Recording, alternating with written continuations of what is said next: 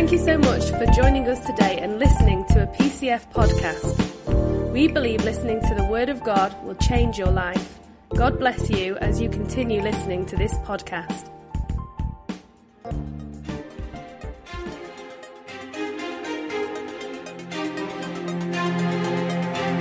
This month is First Fruits when we remind ourselves that God wants us to put Him first in our lives.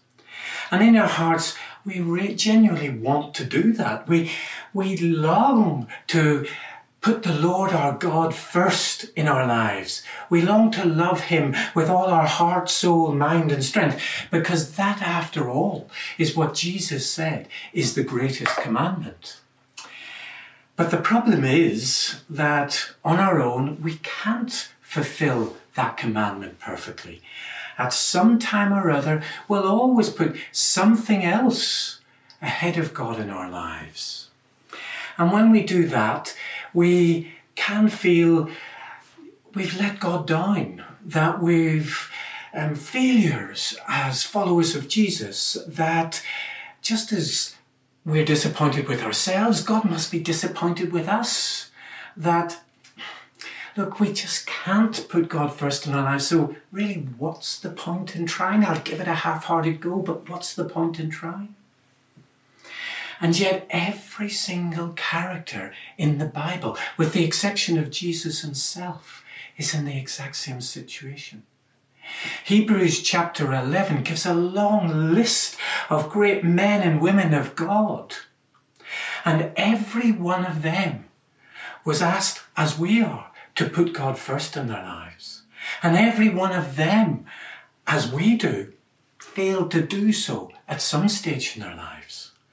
And yet, every one of them, God describes as a hero of the faith.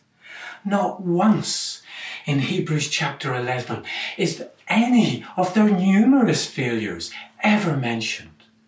God just focuses on our faith and not our failures. God focuses on our often gritty determination to keep on putting Him first, no matter what we've done. And so let's look at another incident, another example from one of the uh, disciples of Jesus. And let this example encourage us, encourage us that we need to keep on putting God first, no matter how often we mess up. Simon Peter was so confident he would always put Jesus first. He would stick by Jesus no matter what. And yet, only a few hours later, he denied Jesus three times. Oh, instantly, Peter knows exactly what he's done. He's put himself, his own self interest, his own self preservation, his own life ahead of God. And he's really sorry for that. But then he lets those thoughts come into his mind. And he lets those voices take control of his mind. And he convinces himself that he's a failure as a follower of Jesus, that there's no way God would ever want to use him again. And that because he's failed at putting God first, well, he might as well just give up and try. And he runs away to what he knows he can do, which is his whole life as a fisherman. And we pick up the story in John chapter 21 and verse 15. Simon, son of John, do you burn with love for me? Peter answered, Yes, Lord, you know I have great affection for you. Then take care of my lambs, Jesus said. Jesus repeated his question the second time. Simon, son of John, do you burn for, with love for me? Peter answered, Yes, Lord, you know that I have great affection for you. Then take care of my sheep, Jesus said. Then Jesus asked him again, Peter, son of John, do you have great affection for me?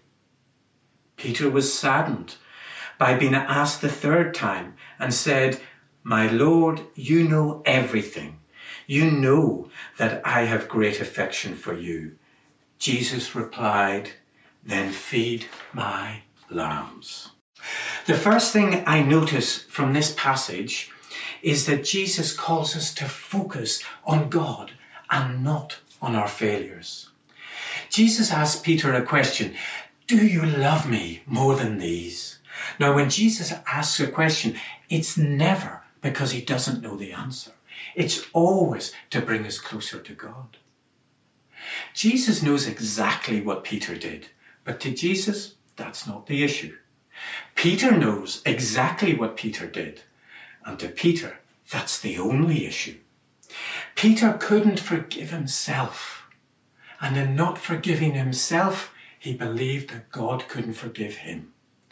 And Jesus' question is to refocus Peter from himself and back on to God and God's plans for his life. And Jesus is asking us the same question in our 21st century lives. Do we love him more than anything else in our lives? And as with Peter, Jesus asks us that question not to condemn us or to make us feel guilty, but to bring us closer to Him, to bring our focus back onto God. And as fallen human beings, we all lack the ability to obey any of God's commands, never mind the greatest one, to love Him first in our lives. And yet, that is the whole point. God does not expect us to perfectly obey his commands. Instead, God expects us to look to him, to focus on him, to be the one, to obey his commands for us in and through our lives. To be the one to look to him as Jesus, the one who perfectly obeyed, perfectly loved the Father 2,000 years ago. To keep focusing on Jesus and keep focusing on God, no matter what we do, what, how we mess up, or what situation we are in. To be focused on God and not on our failures. To be, as the psalmist puts it, God is the one who stooped down to lift me out of danger from the desolate pit I was in, out of the muddy mess I'd gotten myself into. Now God's lifted me up into a firm, secure place and steadied me while I walk along His ascending path. Oh, a new song for a new day rises up in me every time I think about how He breaks through for me. Ecstatic praise pours out of my mouth until everyone hears how God has set me free. So let's focus on God and not on our failures. The next point I notice that Jesus wants to take us to take from this passage is that we are to focus on God and the enormity of his love for us and not on the inadequacy of our love for him. Jesus asks Peter and us, Do you love me more than these? For us to realize that our ultimate satisfaction and ultimate good is found in God, our Creator, and not in created things. When we love created things more than God, we are actually missing out on the very, very best that God has for us and longs to give us. Oh, it's not that everything else other than God in our lives is bad and that we are to abandon them. No, no, far from it. When God finished his creation, he declared that everything he had made was very good. God gives us everything richly to enjoy. But he designed us to enjoy all of his creation with reigning and ruling with Him in perfect partnership. The problem is that so often in our lives we let created things rule and reign over us. We who should be the ones who rule and reign over creation are the ones who let creation rule and reign over our lives. You see, the commandment, love the Lord your God with all your heart, soul, mind, and strength, is really so that we can discover that the very best for our lives is found in Him, the Creator, and not so much at all, even in created things. You see, created things are very good. God told us that. But God, our Creator, is infinitely better. Created things are lovely. But God, our Creator, is infinitely more lovely and infinitely more beautiful. Created things are there for us richly to enjoy. But only in God, our Creator, do we find our greatest possible enjoyment. It's as we truly grasp that God is the most lovely and the most beautiful above all things that our desire to love Him above everything else will increase.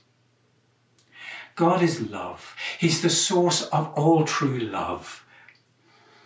And we can only love Him first in our lives because He first loved us. Love is a fruit of the Holy Spirit.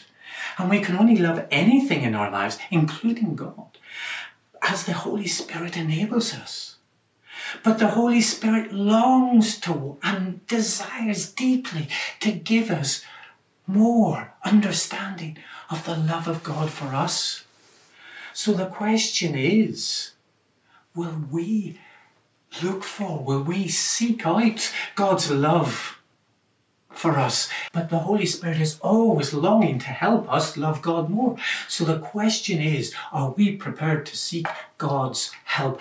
Seek the Holy Spirit's fresh revelation to us throughout our day? Are we prepared to ask the Holy Spirit for fresh downloading of revelation about our lives as we go through the hustle and bustle of everyday lives? As we go through our prayer time and our Bible study, our work time, our family time, our leisure time, our time alone, our time with others, are we asking the Holy Spirit for fresh downloading of God's love for us? Now, the next thing I notice from this passage is that Jesus wants to focus on God and His future for us, not on our past. Because of his failure, Peter had limited his vision of God's plans for his life to what had been in the past, to being a fisherman. He'd lost the sight of the vastness and the greatness of God's plan for his life. God had a wonderful plan for Peter that included all of God's promises. But Peter could only see his past and his failures and none of his future in declaring, Peter, do you love me more than these? Jesus is refocusing Peter's vision from himself back onto God and back onto God's plans for his future. Our God is in the restoration business. He's in the business of restoring lives that are hopeless and have got no purpose to lives that have got hope and a future. He's in the restoration business of restoring broken down lives that are in fear and, and have got no point or purpose into lives that have got his shalom, his peace, his wholeness, his perfection in them. God's in the business of restoring Peter from a fisherman without a purpose to a fisher of men with a God ordained purpose. And so for us, God has a God ordained purpose for us. There is a God assignment for us that He's given us to do from before the world began, no matter what we've done and no matter what we've messed up.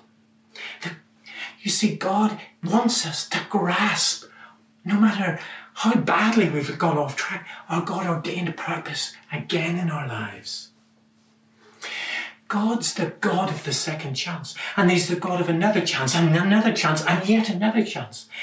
His grace and His mercy and His forgiveness to us is amazing. He describes Himself as the compassionate and gracious God, slow to anger and abounding in love and faithfulness. Now, every character in the Bible, apart from Jesus Himself, deviates of God's plan for His life, for our lives. Every single human being has done the exact same. Um, the first Adam chose his way rather than God's ways, and we've been all following suit ever since. But thanks be to God that actually Jesus came as the second Adam. And he perfectly obeyed and perfectly loved God's plans. And he's the one who actually restores us back into God's plans for our lives. When we accept God's restoration plan for our lives, we have hope in the future. Yes, for this life, but also for the life to come. We have an eternal hope, an eternal future. And sometimes that eternal hope and eternal future means trusting God no matter what in every situation, putting Him first from an eternal perspective. So putting God first from an eternal perspective means putting Him first at all times, even when God appears to be silent, even when God appears to say no, even when God says wait, even when God says not yet, even when bad things happen to us and good things don't happen to us.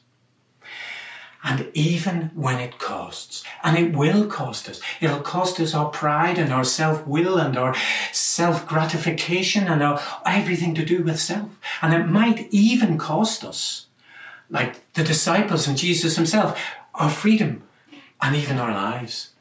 But it's when you grasp that God, in all His beauty and all His wonder and all His splendor, is so much worth it, then the things of this world grow strangely dim in the light of His glory and grace. Then we'll be able to say, like Peter, Yes, Lord, you know that I love you. Then we'll be able to grasp, like Stephen as he was being stoned, a fresh download of the Holy Spirit of what he's lying ahead of him, of the beauty of heaven and the glory of God and the majesty and the eternity and the splendor of it all. And then he can say, Father, forgive them, for they know not what they're doing. And as Stephen was being stoned, a young man was watching him. And that young man himself accepted the offer of God's restoration. And that young man grew into the Apostle Paul. And that young man discovered, like all the other heroes of the faith, that putting God first is so much better than anything else this world can offer that young man said these words.